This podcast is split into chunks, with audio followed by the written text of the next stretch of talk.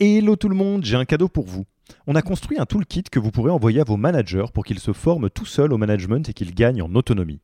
Concrètement, c'est une version do-it-yourself de notre programme de formation au leadership. On a pris notre formation, on en a fait une version écrite sur Notion, une version vidéo avec plus de 9 heures de bonnes pratiques managériales et même une version podcast pour devenir super fort en management en faisant son running. Beaucoup de gens vendent ce genre de truc, nous on pense que ça doit être gratuit.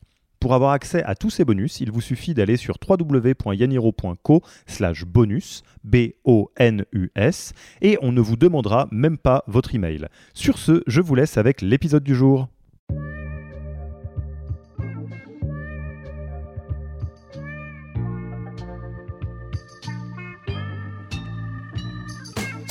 Bonjour et bienvenue dans le podcast du Human Factor. Je m'appelle Alexis Eve et tous les mercredis, je vais à la rencontre des startups les plus véloces pour rentrer en détail dans les bonnes pratiques RH qui leur permettent de faire du facteur humain un levier de croissance plutôt qu'un risque. Pour pouvoir accompagner la croissance, parce que c'est ça qui est important, c'est quand même d'accompagner cette croissance. Le Human Factor, ce n'est pas qu'un buzzword, c'est aussi le nom de notre premier livre les clés de l'alignement entre associés, d'une organisation adaptée ou encore de la bonne relation à son travail. The Human Factor, c'est 100 pages de retour terrain des plus belles startups et de bonnes pratiques actionnables. Si vous voulez en savoir plus, allez tout simplement sur www.yaniro.co book, B-O-O-K. On met le lien dans la description de l'épisode. Pour l'heure, je vous laisse avec l'invité d'aujourd'hui et vous souhaite une bonne écoute. Bonjour Céline, comment vas-tu? Bonjour Alexis, je vais très bien, merci. Et toi? Ça va très bien. Je te remercie euh, grandement d'avoir accepté euh, notre invitation sur le podcast du Human Factor de Yaniro, toujours à distance. Hein. On n'a pas repris euh, en physique, même si on sera les premiers à vous l'annoncer. Hein. On a, fait suffisamment d'épisodes en distanciel pour avoir très très hâte de, faire les choses en physique de nouveau. et donc aujourd'hui, avec Céline, on va faire on va aborder un sujet qu'on a abordé sous différentes coutures, mais en réalité, dans, dans le milieu startup, je pense que c'est important de l'aborder vraiment sous les angles, c'est un peu le passage entre le moment où on n'a pas de RH et le moment où on a des RH. Donc on a abordé déjà comment on fait des RH avant d'avoir des RH, on a abordé un peu la manière de recruter ses premiers RH et aujourd'hui avec toi Céline, on va aborder vraiment la, création de la fonction RH dans une petite structure et t'en es pas à ton coup d'essai parce que en termes de petites structures IT internationales qui grandissent vite, ça fait plusieurs fois que, que, tu récidives. Donc je vais peut-être te laisser te présenter, présenter euh, euh, plateforme.sh et un peu ton, parcours en, quelques mots. Bien sûr, merci et bonjour à tous. Donc, euh, je m'appelle Céline. Cela fait 20 ans que je travaille dans les ressources humaines dans l'industrie de l'informatique. c'est une industrie qui est particulièrement dynamique et dans laquelle, en France, nous avons quand même beaucoup de, petites structures qui grandissent vite. Et c'est vrai que j'ai la chance d'avoir euh, d'être intervenu en tant que premier, euh, première personne recrutée au, service RH pour euh, mettre en place l'ensemble de la fonction. Alors j'ai rejoint la société plateforme.sh il y a quatre ans. à l'époque, c'était une, une start-up de, répartie sur 10 pays différents et qui comprenait 50 personnes. Aujourd'hui, bah, ce n'est plus une, c'est plus une start-up, hein, c'est une scale-up. Euh, nous sommes 250, nous serons plus de 300 à la fin de l'année 2021 et euh, nous sommes déjà sur plus de 30 pays et ça ne va pas aller en, se, réduisant. Euh, voilà pour la particularité. Après, plateforme.sh évolue dans le domaine du cloud et crée et commercialise une solution d'hébergement et de déploiement de, de sites web et de flotte de sites web et d'applications. Et aujourd'hui, donc ce que je te propose, ta mission, si tu l'acceptes, euh, Céline, euh, c'est d'essayer autant que possible, sur la base de, tes expériences euh, dans, en la matière, de nous guider un peu étape par étape, justement, dans cette création de la fonction RH, notamment donc dans des sujets très très techno, international, forte croissance. Et, si tu le veux bien, et j'en profite pour rappeler donc aux auditeurs et auditrices qui nous écoutent on va essayer de prendre l'histoire au moment où euh, on s'en est arrêté avec Jessica de Hornicard sur le sujet de comment recruter euh, son ou sa première RH. Donc, si vous nous écoutez, que vous êtes RH, que vous êtes en train de créer la fonction dans une boîte, ça s'adresse à vous. Euh, si vous êtes, vous travaillez avec votre premier ou première RH, ça s'adresse à vous. Aujourd'hui, on va vraiment parler de cette création de la fonction. J'ai envie de te dire, euh, par quoi on commence ou qu'est-ce qui est, qu'est-ce qui, qu'est-ce qui attend le ou la première RH au moment de rejoindre une boîte dans ton expérience? Comment ça se passe? Alors, il n'y a pas une formule unique. Je pense qu'il faut s'adapter, bien sûr, à, chaque entreprise qui est unique et, différente avec ses particularités. Mais ce qui est sûr, c'est que euh, la fonction RH est une fonction structurante. Euh, D'ailleurs, j'aime pas l'appeler RH, on l'appelle people. Euh, voilà, ça fait ça fait moins années 80. Euh, mais voilà, la, fonction people est une fonction qui est structurante et qui souvent, quand elle arrive euh, dans une dans une société qui, qui grandit vite, assez dynamique, l'idée est quand même de faire de prendre le train en marche euh, tout en faisant un état des lieux. Donc en fait, il y a une certaine dualité entre euh, le quotidien qu'il faut assurer, euh, qui est visible, d'accord, et puis il y a aussi le côté audit pour faire un état des lieux et mettre en place, réfléchir à l'ensemble de la politique RH, rémunération, voilà, formation, carrière, etc., pour pouvoir accompagner la croissance, puisque c'est ça euh, qui est important, c'est quand même de d'accompagner cette croissance. Euh, donc il y a à la fois ce côté très opérationnel et à la fois ce côté euh, assez plus stratégie de, savoir vers où on va et pourquoi et comment. Et pour rejoindre ce que disait la, la DRH d'Ornicar, c'est vrai que soit on a des profils euh, assez seniors. On peut se poser la question de prendre un profil senior, mais qui parfois va avoir du mal à faire ce côté opérationnel ou au contraire des profils plus juniors mais avec des forts potentiels ou des gens qui viennent de l'activité euh, recrutement, euh, recrutement et développement et qui vont grandir sur d'autres aspects de la fonction RH. Donc euh, toutes ces options sont possibles bien sûr, mais ce à quoi il faut s'attendre, c'est effectivement à la fois être opérationnel et à la fois avoir un peu cette vision qu'il faut, qu'il faut apporter et structurer. Donc euh, le, message est bien passé. On va, on va séparer un peu ces, ces deux casquettes euh, pour essayer de se, se, mettre dans les pieds de, des, des 100 premiers jours euh, d'un RH ou, d'une RH, un, un responsable people, effectivement, de la fonction people la partie prendre le train en marche. Alors déjà, euh, ça, ça me fait sourire que tu l'exprimes comme ça parce que ça rejoint euh, ce qu'on voit un peu près partout, c'est que ben on, on, recrute son ou sa première âge toujours trop tard. Hein, c'est un peu le, le, principe en règle générale, c'est qu'il y a déjà euh, des, pas mal de besoins. Euh, Qu'est-ce que tu pourrais donner co comme conseil ou comme danse euh, ou des, des, des, écueils à éviter quand on rejoint une structure ou quand on accueille son ou sa première âge sur la partie rejoindre le train en marche, qui nécessairement va avoir un pied dans l'administratif, un pied dans le recrutement, très vraisemblablement, potentiellement un peu dans le people growth aussi. Qu'est-ce qu'on fait, qu'est-ce qu'on fait pas? C'est quoi les pièges qui vont forcément arriver? Qu'est-ce que tu peux nous témoigner? Alors, les pièges, c'est euh, d'être englué dans l'opérationnel et de ne pas arriver justement à mettre en place euh, les outils, les process, les automatismes qui vont permettre justement de scaler et de, gagner du temps. Ça, c'est un premier risque. Euh, le deuxième risque, c'est d'être trop justement dans la dans la stratégie et de ne pas montrer les résultats, de ne pas parce qu'il y a la mise en place des choses et il y a les résultats. Il y a toujours un, petit décalage. Or, quand tu arrives, tu es déjà attendu sur des résultats, euh, sur des choses visibles. Donc, il faut arriver à coupler les deux. Euh, souvent, quand tu arrives, c'est soit parce qu'il y a un, un sujet de croissance, c'est-à-dire qu'il y a une vraie compréhension que au regard du volume de recrutement à réaliser, euh, l'intérêt de faire appel à des cabinets de recrutement ne fait plus sens, c'est invalidé. D'accord? Donc ça, c'est souvent une première raison. Et on sait que le recrutement, c'est quelque chose qui prend du temps. Surtout que souvent, dans la fonction RH, les choses ne sont pas silotées. C'est-à-dire que le recrutement ne s'arrête pas au moment où euh, un candidat euh, accepte une offre. Euh, l'expérience candidat, elle est, elle est continue et elle est tout aussi importante au moment de l'intégration. Donc il ne faut pas peaufiner le processus de recrutement et s'arrêter là. Quand tu commences à travailler sur quel est le ton, la posture que l'on veut adopter pour attirer les candidats qui font sens pour la société, il faut aussi travailler sur l'expérience d'onboarding. Et ça prend tout autant de temps. Donc en fait, euh, la difficulté, donc première, c'est d'être englué dans l'opérationnel, ne pas réussir à prendre le temps de faire cette analyse nécessaire. L'autre difficulté, c'est d'être trop dans la stratégie. Donc il faut trouver le juste milieu pour montrer qu'on sait faire les choses et que ça va s'améliorer avec le temps euh, et que ça va aller de plus en plus vite et qu'on sait ce qu'elle est, mais aussi mettre en place les bons process qui libèrent du temps pour tout le monde aussi, pas seulement pour la.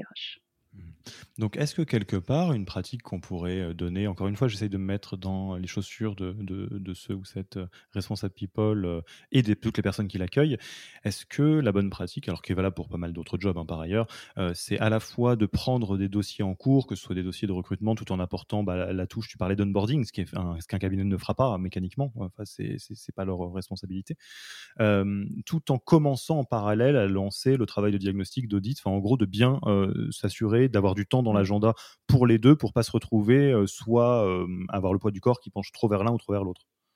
Oui, exactement, c'est ça, c'est faire les deux en même temps finalement et euh, cette dualité fait aussi la richesse euh, de l'aspect création de fonction, euh, parce que c'est intense certes, mais c'est super intéressant d'essayer de, enfin c'est pas d'essayer, c'est de comprendre tout en faisant euh, quelle est la, vision long terme de la société. Est-ce que il y a adéquation entre les, valeurs individuelles des collaborateurs et les valeurs de la société? Est-ce qu'il y a un travail à faire en matière de, de légal, de d'harmonisation des salaires des avantages. Et tout ça, il faut le faire en même temps. Donc souvent, euh, la première chose à faire, parce que c'est quand même des relativement des petites structures. Tu vois, quand tu arrives, il y a peut-être 40, 50, 60 personnes.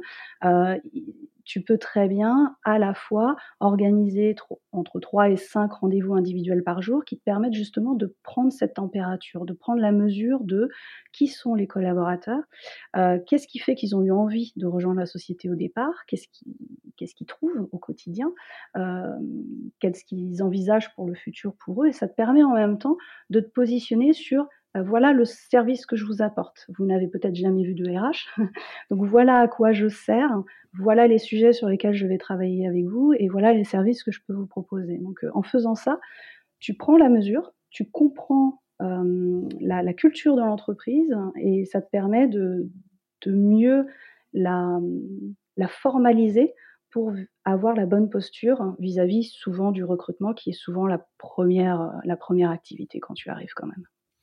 Et alors justement, sur cette activité, euh, comme sur les autres, comment est-ce que, alors encore une fois, oui, j'imagine qu'il n'y a pas de, manière unique, mais en tout cas, toi, comment tu t'y es pris et, qu'est-ce que tu as observé qui fonctionne bien ou au contraire qui n'a pas très bien fonctionné Comment est-ce qu'on fait ce diagnostic, cet audit, ou en tout cas ce travail d'état de, d'état des lieux, de rapport d'étonnement, de la bonne manière? Alors, je pose la question sur deux niveaux. Déjà, qu'est-ce qu'il faut regarder? Parce que la, fonction people, elle est vaste, elle est très large. Hein. ce n'est pas que chief recrutement officer, hein, évidemment.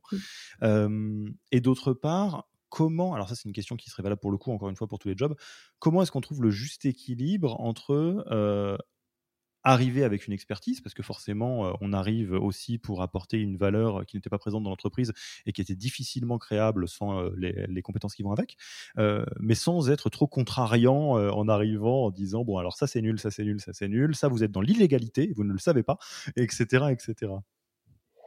Alors oui, c'est une bonne question. Euh, effectivement, une fois que tu as fait la tournée des popotes, si je puis m'exprimer ainsi, pour essayer justement d'évaluer la réalité terrain, la réalité rencontrée, tu as déjà, avant d'arriver, euh, pris toutes les informations, euh, externes disponibles concernant l'entreprise. Donc tu vois très bien s'il y a un gap entre l'image depuis l'extérieur que tu avais et ce que tu rencontres en discutant avec les gens, d'accord? Ça, c'est la première chose parce que s'il y a un gap, c'est souvent la première chose à travailler. Et euh, bien sûr, quand tu arrives, la fonction RH, elle est dispatchée. Euh, souvent, il y a le côté finance qui a en charge la gestion du personnel, euh, la paye et qui ces informations concrètes. Donc, tu prends les contrats, tu les relis, tu vérifies s'ils sont bien homogènes.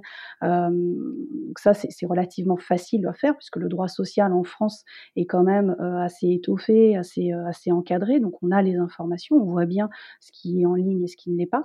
Et ça te permet de vérifier si tu as des bases solides parce que de toute façon, tu peux rien construire si tu n'es pas sur des bases solides. Donc, tu fais, donc tu discutes avec les gens, tu vérifies l'aspect légal, conformité, et en même temps, tu travailles sur cette communication, tu vérifies qu'il y a alignement. S'il n'y a pas alignement, bah, tu sais que tu dois travailler court terme sur justement tout ce qui est communication interne et externe pour que les valeurs de la société et l'image affichée à l'extérieur soient bien alignées. Ça répond à ta question?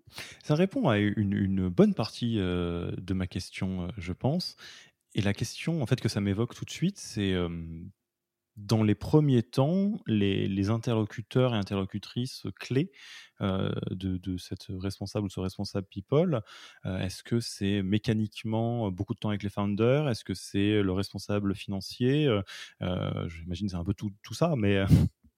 Alors, généralement, les fondateurs, tu discutes avec eux avant. C'est-à-dire que tu vérifies que effectivement cette société, par les valeurs qu'ils euh, en anglais, euh, sont bien en ligne avec ce que tu recherches et ce que tu sais faire. D'accord? Donc souvent, moi, le rapport avec les, fondateurs, finalement, il est, beaucoup avant. Et quand tu arrives, tu prends la main sur euh, le, rapport individuel avec l'ensemble des collaborateurs, avec les managers. Et effectivement, euh, tu vas voir aussi euh, le service financier. Souvent, soit le service RH est inclus dans le service financier, tu vois, quand la, la, société est petite et quand elle grandit, ensuite, ça devient une fonction à part.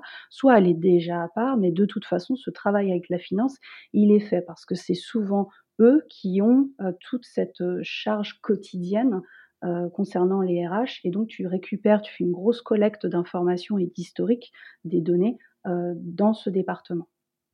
Hmm. Ok, je, vois bien pour, euh, le socle. Et, du coup, euh, la question qui se pose immédiatement, c'est ce qu'on va construire sur ce socle. Euh, on parle effectivement de, créer la fonction RH ou people plutôt, notamment dans des structures qui vont très très vite et qui ont donc beaucoup de, besoins. Et la manière dont je te propose de l'aborder, c'est si, si, tu le veux bien, sous un angle d'exhaustivité, si je puis dire. pourquoi je te propose cet angle-là? Je pense, alors pour passer un petit peu de temps hein, en startup avec des, des, personnes qui sont pré-RH ou post-RH, quelque chose qui est assez frappant, c'est que la, la la, la, complétude, j'allais dire, ou la totalité de ce que recouvre la fonction RH est assez mal compris en startup, en général, on va commencer à recruter ce qu'on disait, des RH, quand on commence à être dépassé sur les sujets de recrutement. Et le reste arrive un peu en cours de route en disant Ah, tiens, mais administrativement, je ne savais pas que. Ah oui, c'est vrai que la REM, on pourrait mettre un petit coup de, balai dessus. Ah oui, mais en fait, euh, les, carrières passent, etc., c'est un truc. si on parle vraiment de créer la fonction RH dans une logique de, de, de, scaler, de créer quelque chose qui va tenir qu'on soit 50 ou 100, 200, 500, est-ce que tu pourrais nous dire un peu de manière exhaustive les différentes zones sur lesquelles euh, il faut commencer à travailler? Et peut-être qu'après, on regardera zone par zone euh, des bonnes pratiques du genre, euh, je, pense à ça parce que l'un des derniers épisodes en date était sur les sujets d'automatisation et de, de, RH hacking, si on peut dire, et de se dire, non, mais en vrai, il n'y a pas trop de raison de ne pas utiliser PayFit sur la paye, entre autres choses, par exemple. Donc, mais déjà, est-ce que tu peux nous faire un petit, une petite vue d'hélicoptère de la fonction people en, startup pour des personnes qui ne sont pas très familières avec ça. Qu'est-ce que ça recouvre exactement euh, vis-à-vis de la boîte?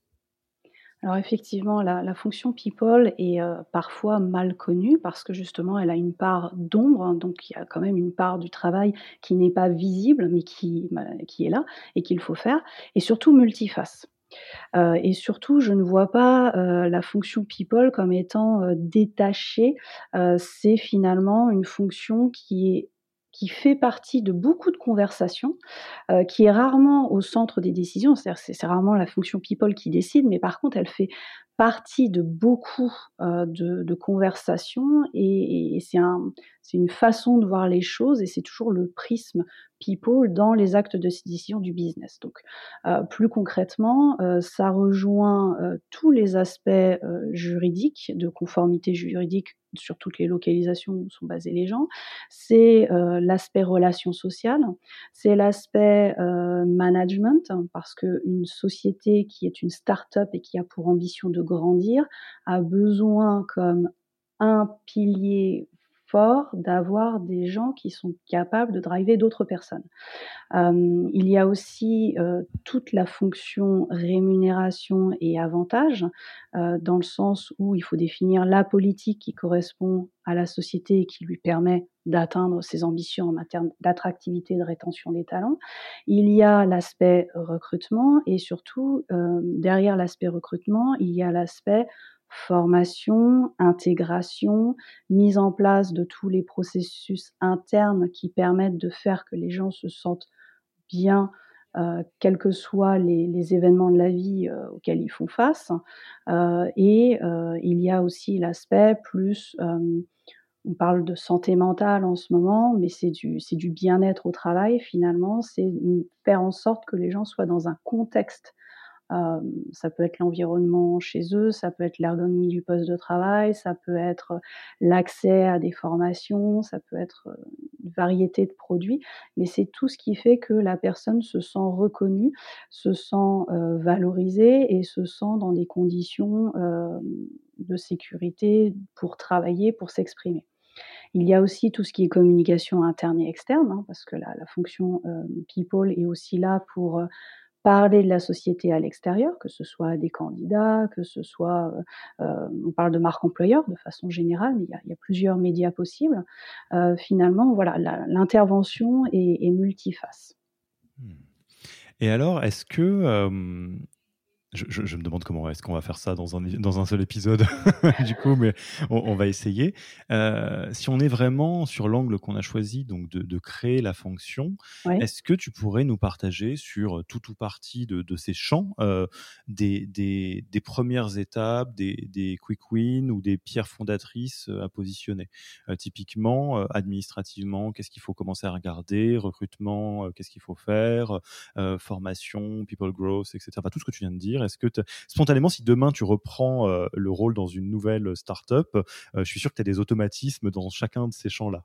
Oui, effectivement, c'est de collecter les, données euh, qui sont accessibles. Alors souvent, moi, je commence par la documentation. La documentation écrite, c'est rarement un centre d'investissement, quelle que soit la société. J'ai eu la chance, en intégrant une société qui est entièrement distribuée à l'international, de rejoindre une équipe qui était déjà mature sur le sujet. Euh, et donc, euh, je me suis aperçue très vite qu'il n'y avait absolument aucune documentation écrite.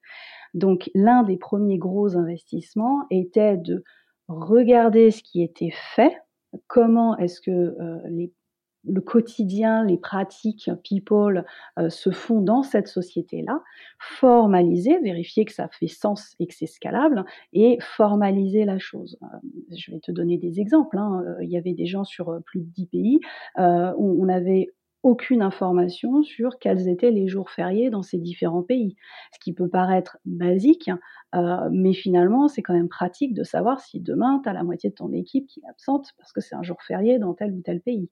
Donc, c'est des choses simples et de bon sens, mais qu'il faut prendre le temps de documenter. Une fois que c'est documenté, tu le mets à disposition de tout le monde et tu as seulement, entre guillemets seulement, mais à le maintenir avec le temps. Donc moi, mon premier réflexe, c'est toujours de prendre quel est l'existant en matière de documentation écrite.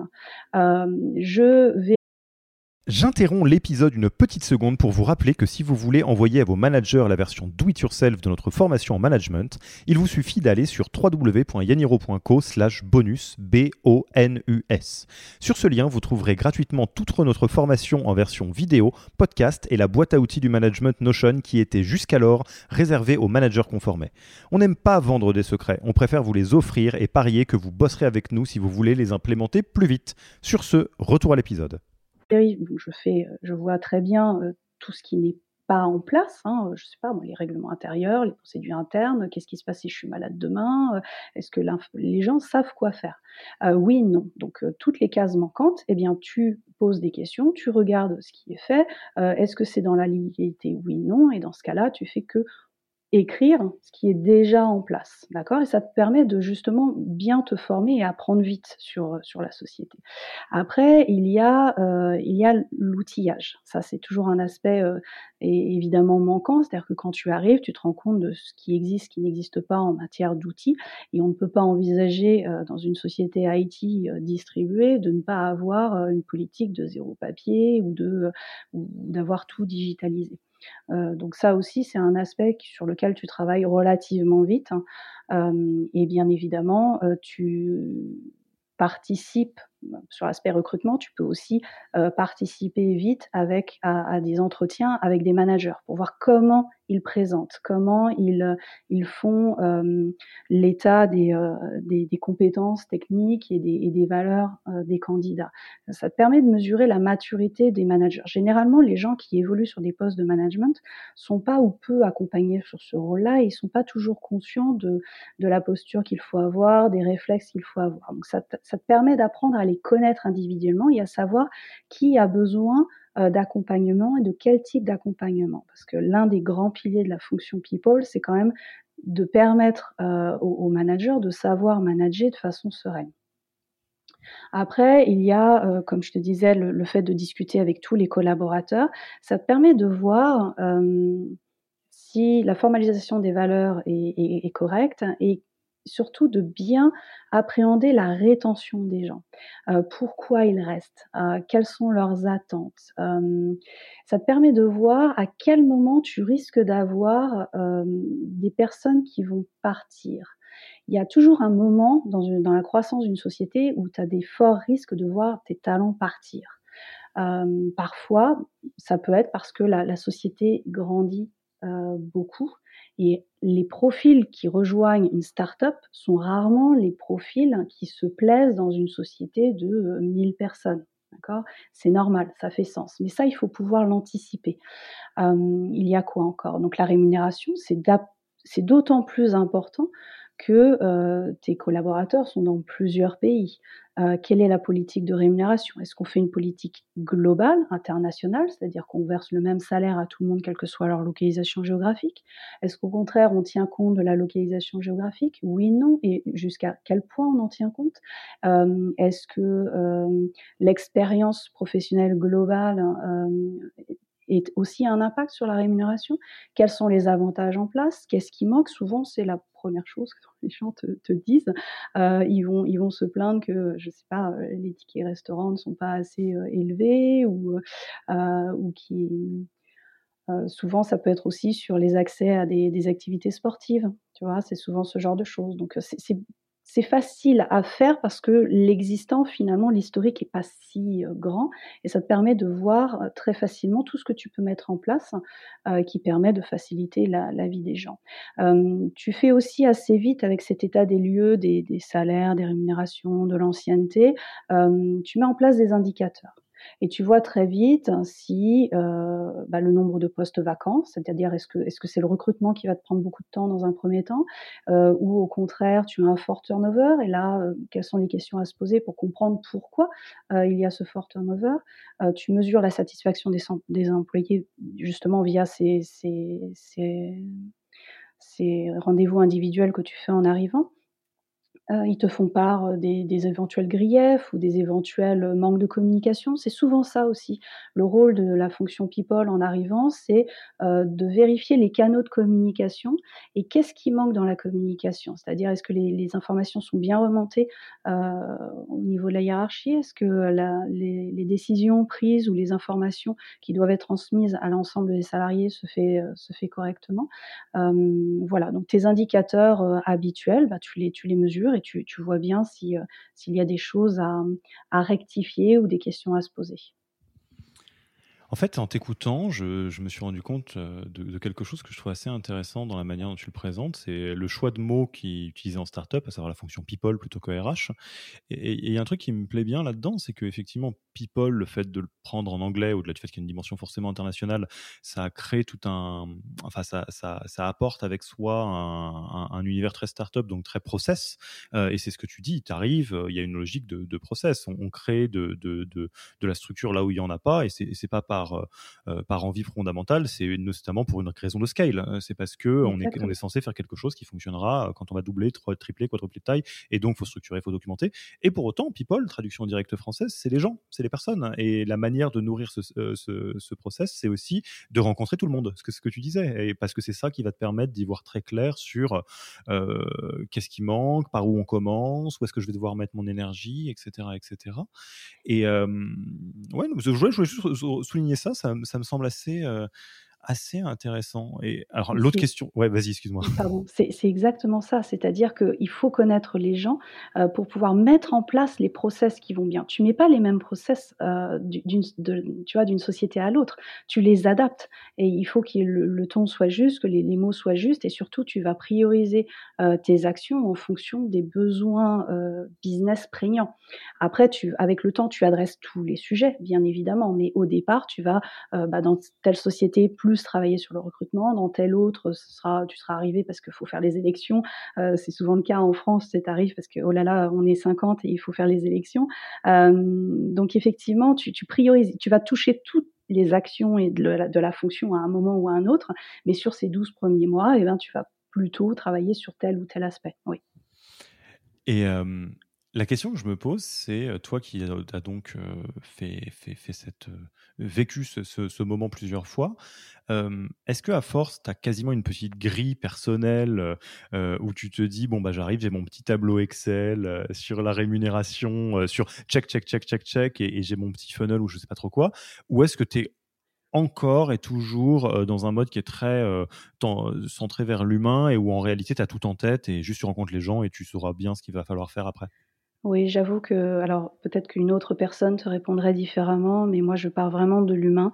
Euh, c'est-à-dire que je regarde ce qui existe, je regarde si les gens sont satisfaits, de quoi ils sont satisfaits et pourquoi, et je bâtis euh, la fonction RH autour de ça. Donc effectivement, je pars de l'humain, donc euh, des, fondateurs, de l'ambition de la société, mais aussi des, individus.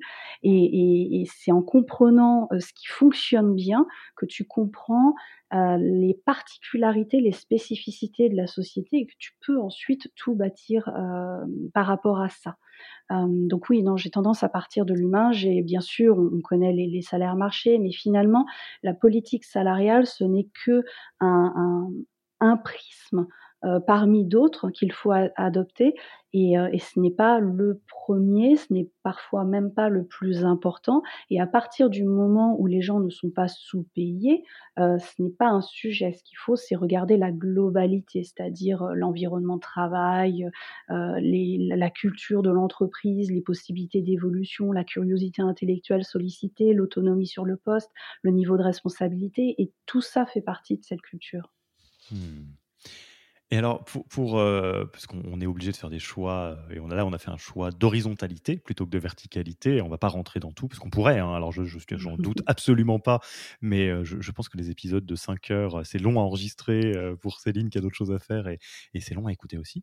Et, et, du coup, je te propose de faire les choses un peu différemment, c'est-à-dire de, saupoudrer un peu des petites pratiques ou des petits outils ou des petits jokers dans la manche pour, pour, pour, pour chacune de ces différentes zones dans la notion de créer la fonction RH. Te partager quelque chose, euh, où je ne vais pas partager ici euh, encore, mais euh, moi, un truc qui me frappe depuis qu'on explore vraiment beaucoup la, notion, les sujets people en startup, c'est de voir à quel point sur des sujets donnés ou des questions données, souvent la réponse est courte. Je dis pas qu'elle est simple, je dis qu'elle est courte, au sens où, je vais prendre un exemple, là c'est moi qui parle, tu as peut-être un avis différent, hein, mais sur la question de comment, euh, comment je fais le recrutement en startup La réponse un peu unilatérale que tout le monde donne, c'est lis la méthode Who, applique-le by the book et après on verra. Euh, on, est d'accord ou on n'est pas d'accord? Mais en tous les cas, pourquoi est-ce que j'insiste lourdement là-dessus? C'est qu'il y a un biais que j'observe en startup. Alors encore une fois, ça n'engage que moi. Hein, sortez les fourches si vous n'êtes pas d'accord. C'est que vu que par nature, on est dans des métiers dans lesquels l'innovation et le côté disruptif est, est, assez fort. Enfin, on est là pour créer quelque chose de nouveau. On peut être tenté d'innover de partout alors que des fois, euh, il y a des, options, des choses qui existent, qui fonctionnent très bien. Donc, toute cette, longue introduction pour te demander est-ce que euh, tu aurais sur chacun de ces sujets, donc euh, rémunération, recrutement, carrière passe ou les sujets administratifs, des petites bottes secrètes, euh, que ce soit des, outils, des tools euh, ou des, livres ou des ressources ou des, ou des, blogs ou à peu près n'importe quoi que tu pourrais partager en disant euh, bah, mettez ça dans votre sac à dos et au moment de créer la fonction RH, vous allez déjà vous simplifier la vie énormément quand il s'agit de construire quelque chose pour une boîte qui grandit vite. Alors, j'adorerais te donner des outils comme ça, tout fait. Je connais effectivement la méthode, Who puisque j'ai j'ai lu le livre. J'avoue que la l'implémenter dans une structure start-up, heu, je ne l'envisage pas. Hem, c'est vrai que les réponses sont souvent courtes parce que par définition, quand tu travailles en start-up, tu es toujours sur beaucoup de en même temps. Donc il faut savoir aller très vite, donc aller à l'essentiel. En plus, dans l'IT, ce qu'il faut bien savoir, c'est que tu as quand même, dans 80% des cas, affaire à des ingénieurs. L'ingénieur n'aime pas lire. L'ingénieur va droit au but, il est factuel, il est logique et il faut adopter cette démarche. Donc le le meilleur outil que je puisse donner, heu et qui moi me sert mais tout le temps, c'est tu dis ce que tu fais et tu fais ce que tu dis. C'est-à-dire que tu as ton idée sur quelles sont les choses à mettre en place, les priorités et pendant longtemps, je faisais ça dans mon coin sans en parler et je me suis, heu, rendu compte avec l'expérience que c'était absolument pas la chose à faire. C'est-à-dire qu'il faut continuer à avoir cette idée, cette vision, être à la fois opérationnel et stratégique, mettre en place la stratégie que tu as, mais il faut pas la garder en tête. C'est-à-dire qu'il faut bien communiquer en interne et ça, ça correspond pas toujours en fonction de la personnalité de la personne, mais il faut vraiment faire cet effort de communiquer, heu, à la société dans le sens management ou l'ensemble des collaborateurs et des managers sur voilà ce qu'on va mettre en place, voilà les résultats attendus, voilà le temps que ça va prendre. Donc aujourd'hui, on se concentre sur tel aspect, on va mettre tel outil en place. Une fois qu'on est serein sur le paramétrage, le fait que ça fonctionne, qu'on a automisé, automatisé pardon, toutes ces ce travail manuel qui nous prend énormément de temps et qui n'a pas de valeur, alors on passe au sujet suivant. Et c'est ainsi en fait que généralement je procède, c'est-à-dire que cette période, les, quelques premières semaines où je fais ma tournée des porpotes, euh, je comprends euh, quels sont les pain points, là où il faut gagner du temps. Je prends en main les sujets, c'est-à-dire que je le fais manuellement, mais je, je j'outille en même temps. Et une fois que c'est automatisé, on passe à autre chose.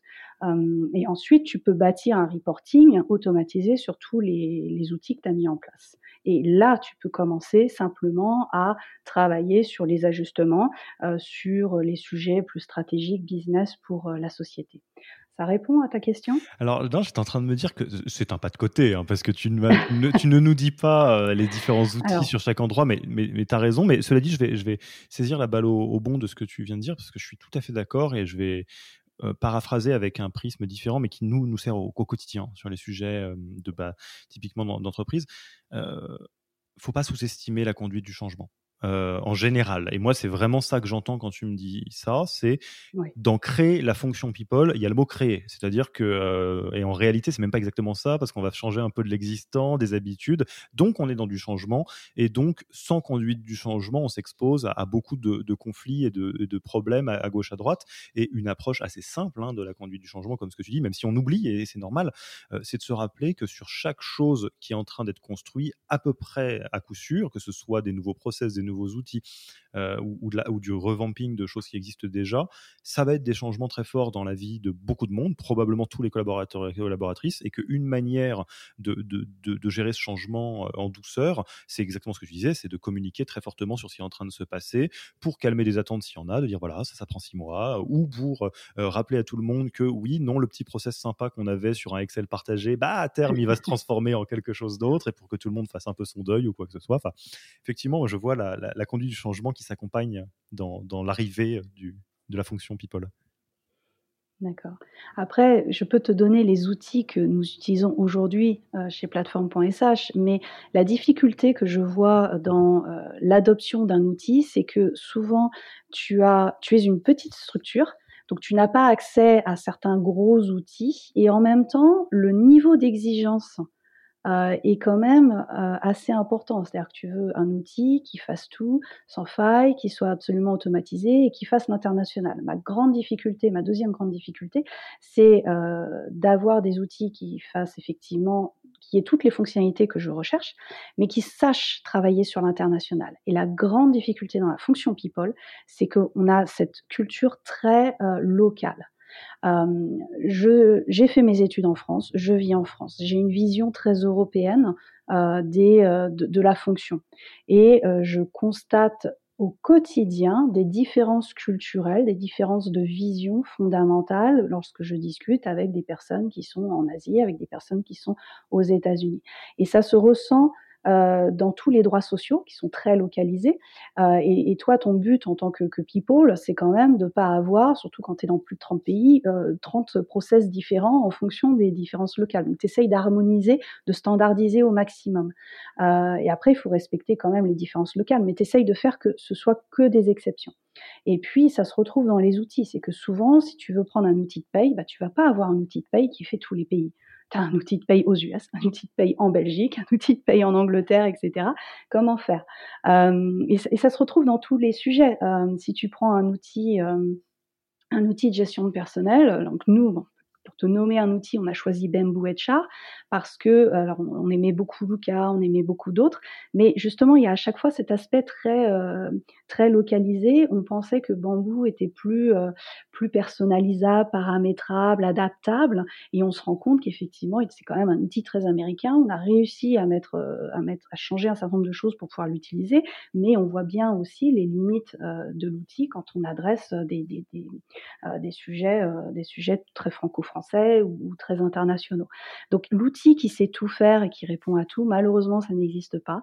Euh, J'adorerais te donner. Euh, donc souvent, quand tu es d'une petite structure, tu prends plein de petits outils, chacun faisant très bien les choses, mais très vite, tu as besoin de consolider tes données. Donc tu choisis un outil qui va couvrir plusieurs choses, mais comme c'est un outil plus généraliste, il va moins dans le détail et tu continues à avoir des choses manuelles jusqu'au jour où tu es suffisamment euh, grand pour pouvoir euh, adopter un outil euh, plus important. Euh, mais, mais là, il faut avoir une certaine taille, un certain budget, et c'est encore une autre façon de travailler qui est beaucoup plus standardisée, beaucoup plus processée et grosse boîte. Alors, c'est fascinant ta réponse parce que ça me, ça me fait dézoomer sur un, vrai biais qu'on observe, hein, qui est euh, d'ailleurs assez problématique. C'est le, côté euh, franco-français de l'écosystème startup français euh, versus, typiquement, l'exemple qu'on cite souvent, c'est les startups à Tel Aviv qui pensent international jour 1 parce que de toute façon, il n'y a pas de marché local. et, et peut-être pour poser la question différemment parce que du coup effectivement euh, quel, euh, quel, euh, parce que des, outils très bons français on en a mais dès qu'on va les mettre à l'international ils vont montrer leurs limites tout de suite forcément parce que la, culture n'est pas la même parce que la, juridiction n'est pas forcément la même. Est-ce que tu as un avis sur le côté préparer, alors au niveau process slash outil, hein, pas, on va pas forcément rester sur les outils, est-ce que tu as un avis vis-à-vis de la partie people entre euh, consolider du local et en extraire quelque chose d'international de, ou bien penser international jour 1 Je ne sais pas si ma question est très euh, claire. En fait, en réalité, on pourrait la faire sur n'importe quelle fonction, hein, parce que fonction marketing, growth, sales, tout ce que tu veux, ça serait un peu pareil, mais c'est particulièrement, à mon avis, euh, important d'un point de vue people, où il y a à la fois une question de créer une homogénéité entre toutes les personnes et tous les sites, et en même temps des réalités bah, de, de lois locales, de systèmes qui sont très différents d'un pays à un autre. Et, je serais assez curieux de savoir sur une startup qui n'est pas déjà internationale, mais qui a ce, cette ambition-là, par quel bout philosophiquement tu le prendrais? Alors effectivement, naturellement, euh, tu adoptes les habitudes euh, des locales. C'est-à-dire que si tu ne recrutes qu'en France, pour donner cet exemple-là, tu ne vas te poser la question de l'international qu'au moment où tu veux attaquer le marché euh, américain, anglais, japonais, que sais-je. et quand tu commences à recruter des personnes localement, là, ces personnes te font des demandes, te, te, ont des habitudes de travail et des cultures différentes et t'obligent à t'adapter. C'est souvent comme ça que ça fonctionne. Euh, et, ça, c'est assez inévitable. C'est difficile pour euh, des fondateurs d'adopter euh, des, process qui seraient adoptés universellement alors qu'ils n'ont que des populations locales et en prévision de, leur, de leur croissance internationale. ça vient avec les personnes. Ce sont les personnes qui t'apportent des idées, des envies en te disant, bah non, d'habitude, aux US, on fait comme si, et là, bah, tu prends la décision d'adopter euh, parce que tu penses que ça fait sens et, tu peux décider de l'adopter pour tout le monde d'ailleurs. C'est pas, c'est pas que local. Mais tu es obligé de passer par ces cultures, ces personnes qui ont ces cultures et qui vont t'apporter ces idées. Ça vient d'en bas, en fait. Donc le message est bien passé, on se rassure, on n'est pas obligé de penser à l'état d'arrivée à tous les niveaux jour 1, ça va y aller par à coup et c'est normal. Moi c'est ça que je, que je comprends. Bon, écoute, Céline, je pense qu'on a fait un, bon tour. Euh, je, dois dire que moi, je prends beaucoup de plaisir à faire à la fois des épisodes euh, très verticaux dans lesquels on va en fond des choses et des épisodes très euh, vus d'hélicoptère, horizontales, qui nous permettent d'y voir bien clair et pas rentrer dans le micro. Première question qui est vachement importante parce que là, du coup, on a envie d'approfondir sur tout. Où est-ce qu'on te retrouve si on a envie d'engager la discussion avec toi, quelqu'un qui a dit attends, attends, mais la toute petite partie là dont tu as parlé euh, à la minute 34, j'aimerais rentrer en détail, euh, c'est quoi le bon canal pour te contacter? Alors, le canal, c'est LinkedIn, tout simplement. Je m'appelle Céline Méchin. Normalement, vous me trouvez facilement. Euh, je discute toujours avec des, collègues euh, euh, d'horizons différents parce que c'est comme ça qu'on grandit. il faut comprendre que ben, moi, j'ai quand même beaucoup souvent été seule dans mes fonctions et qu'il est important justement d'apprendre ce qui se fait dans d'autres structures parce qu'on se pose tous les mêmes questions à un moment ou à un autre et on ne peut grandir qu'en travaillant ensemble. Donc, au contraire, je suis plutôt à l'affût et je suis toujours disponible pour, euh, pour discuter. Donc euh, LinkedIn, c'est le meilleur canal. Top. Et alors, quel livre, podcast ou blog tu recommanderais euh, aux auditeurs, aux auditrices sur ce sujet, sur un autre Qu'est-ce que tu as envie de partager? Alors, oui, j'ai beaucoup lu à une époque, je lis beaucoup moins maintenant. Euh, un livre qui m'a marqué euh, au départ et pendant quelques années, c'était Les sept habitudes de ceux qui réalisent tout ce qu'ils entreprennent, qui est très très euh, connu. Aujourd'hui, je suis plus sur du blog, donc j'aime beaucoup le site Medium. parce qu'il n'est pas que RH, il y a plein de questions business, entrepreneuriat, etc., qui sont, qui sont plutôt pratiques hein, et qui te donnent une certaine culture business. Et en même temps, c'est rapide à lire. Euh, et j'aime beaucoup les podcasts, donc bien sûr j'écoute euh, le tien, mais euh, il y a aussi Le Gratin de Pauline Legnaud que j'aime bien, parce que justement c'est un entrepreneur qui interroge des entrepreneurs, et, j'aime beaucoup parce que c'est rafraîchissant et parce que ça me sort du quotidien purement people et RH. Et ça me permet de, me souvenir, ah oui, euh, l'objectif business, c'est ça. Et il faut toujours se raccrocher à un objectif business. J'aime bien aussi, alors sur un autre sujet, plus recrutement, le podcast euh, de l'école du recrutement. Ça s'appelle Radio LEDR. je crois qu'il n'y a pas beaucoup d'épisodes. Ils sont pas peut-être très actifs, j'ai l'impression, mais, mais c'est souvent intéressant. Ok, top. Et enfin, tu connais euh, notre, notre tradition qu'on adore de, passage, de, sinon de flambeau, au moins de micro. Euh, qui est-ce que tu aimerais euh, voir ou entendre plutôt dans un prochain épisode? À qui est-ce que tu passes ton micro? Alors, je ne veux pas prêcher pour ma paroisse, hein, mais j'ai dans mon équipe depuis peu de temps une personne qui est assez atypique parce que plusieurs vies, plusieurs métiers, c'est un ancien journaliste notamment, euh, passionnant euh, sur tout un tas de sujets variés. Euh, il s'appelle Pierre Arnaud Bouillet. donc l'idée ce serait pas de parler de plateforme.sh, mais vraiment de voilà, il a une expérience vraiment atypique, très riche, très intéressante. Il démontre qu'avoir plusieurs vies professionnelles c'est tout à fait possible. alors après il y a une personne qui moi m'a beaucoup marqué, mais elle est anglaise, elle ne parle pas français. C'est Claire Wright, c'est la DRH de Jardine Motors Group. Et euh, voilà, je lui fais juste un petit, un petit coucou, un petit hommage, euh, mais, euh, mais elle ne parle pas français.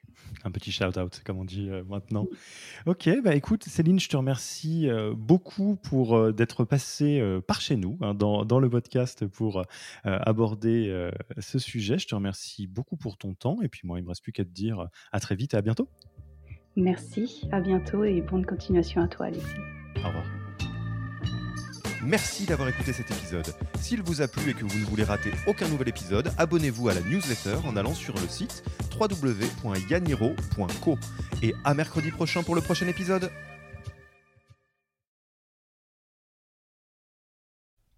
Merci d'avoir écouté cet épisode. Petit rappel, si ce n'est pas encore fait, pour accéder à notre formation au management dans sa version gratuite, il vous suffit d'aller sur www.yaniro.co slash bonus, B-O-N-U-S. Vous y trouverez gratuitement toute notre formation en version vidéo podcast et la boîte à outils des meilleures pratiques du management dans un Notion récapitulatif. Et on ne vous demandera même pas votre email. Profitez bien de cette formation gratuite, envoyez-la à tous vos managers et à mercredi prochain pour un prochain épisode.